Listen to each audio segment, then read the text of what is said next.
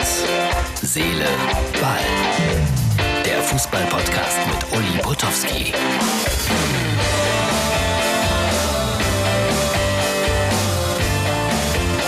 Mit Herz, Seele, Ball unterwegs. Das ist die Samstagausgabe. Derby Time, immer besonders interessant. Borussia Dortmund gegen Schalke 04, aber ohne Publikum ist das auch alles nur die Hälfte. Ja, es gibt eine Menge Corona-Sorgen, darüber sprechen wir leider gleich noch, aber ich hatte euch ja gesagt, ich nehme euch ein bisschen mit durch diesen speziellen Tag, durch diesen Freitag, also Rückschau.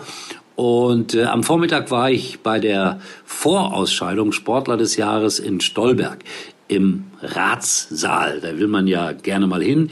Und nur ein ganz kleiner Ausschnitt äh, von der Begrüßung. So sah das da aus.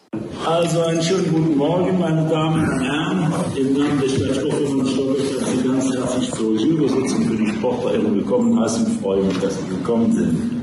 Und jetzt müssen die Leser der Stolberger Tageszeitungen den Sportler, die Sportlerin, die Mannschaft des Jahres wählen. Und da werde ich auch zugegen sein, weil ich finde, man muss was für die Heimat tun.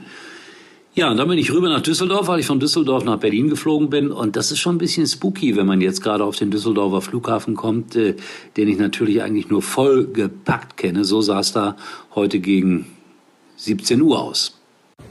Herzliche Ballfreunde, Fliegen in Zeiten von Corona, das ist schon komisch. Düsseldorf Airport, normalerweise am Freitagnachmittag. Hunderte von Menschen sind hier und im Moment eher gähnende Leere und wenig Abflüge. Aber ich fliege gleich nach Berlin zu Union gegen Freiburg. So, und dann bin ich äh, zwischenzeitlich natürlich hier in Berlin angekommen, bin auf äh, meinem Hotelzimmer und ich wollte euch mal zeigen, kleiner Blick hier aus dem Fenster, so sieht's aus. Ich musste durch ein Fliegengitter filmen, weil hier ist Wasser vor der Tür und da hat man Angst, dass äh, Millionen von Mücken das Zimmer bevölkern. Also ein bisschen unscharf das Ganze. Hier das Penta Hotel aus meinem Fliegengitter heraus sozusagen gefilmt. So, nun bin ich in Berlin eingetroffen und ein ganz kleiner Eindruck hier von mir vom Penta Hotel in Köpenick, unweit von der alten Försterei. Man sieht es, hier kann man Bötchen fahren, aber das ist nicht meine Aufgabe. Aber so unterschiedlich wohnt man, mal sehr schön wie heute und dann auch wieder mal, naja, sagen wir es mal, ganz ehrlich, drittklassig. Wo ihr überall dabei sein könnt hier mit mir, das ist ja unglaublich. So, aber jetzt zum Derby. Emre Can, Corona. In Heidenheim soll es fünf Fälle geben, ob die gegen Osnabrück spielen können, fraglich. Zweite Liga hat auch gespielt. Heute Abend Nürnberg unentschieden gegen KSC. Und äh, dann hat Braunschweig verloren 3 zu 0 in Regensburg. Aber das nur so ganz, ganz, ganz nebenbei.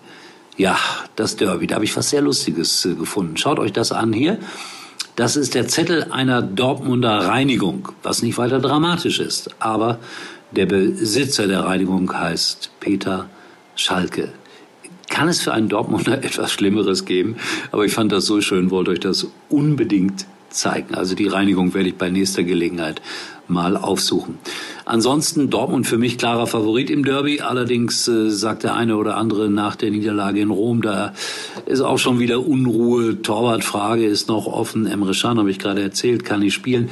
Äh, aber Mario Basler zum Beispiel sagt auch, äh, Dortmund klarer Favorit, gewinnt 3-1. Ich wünsche mir was anderes, aber die Realität äh, werden wir dann am Samstagabend kennen. Ich bin ja, wie gesagt, in Berlin, berichte über Union gegen den SC Freiburg.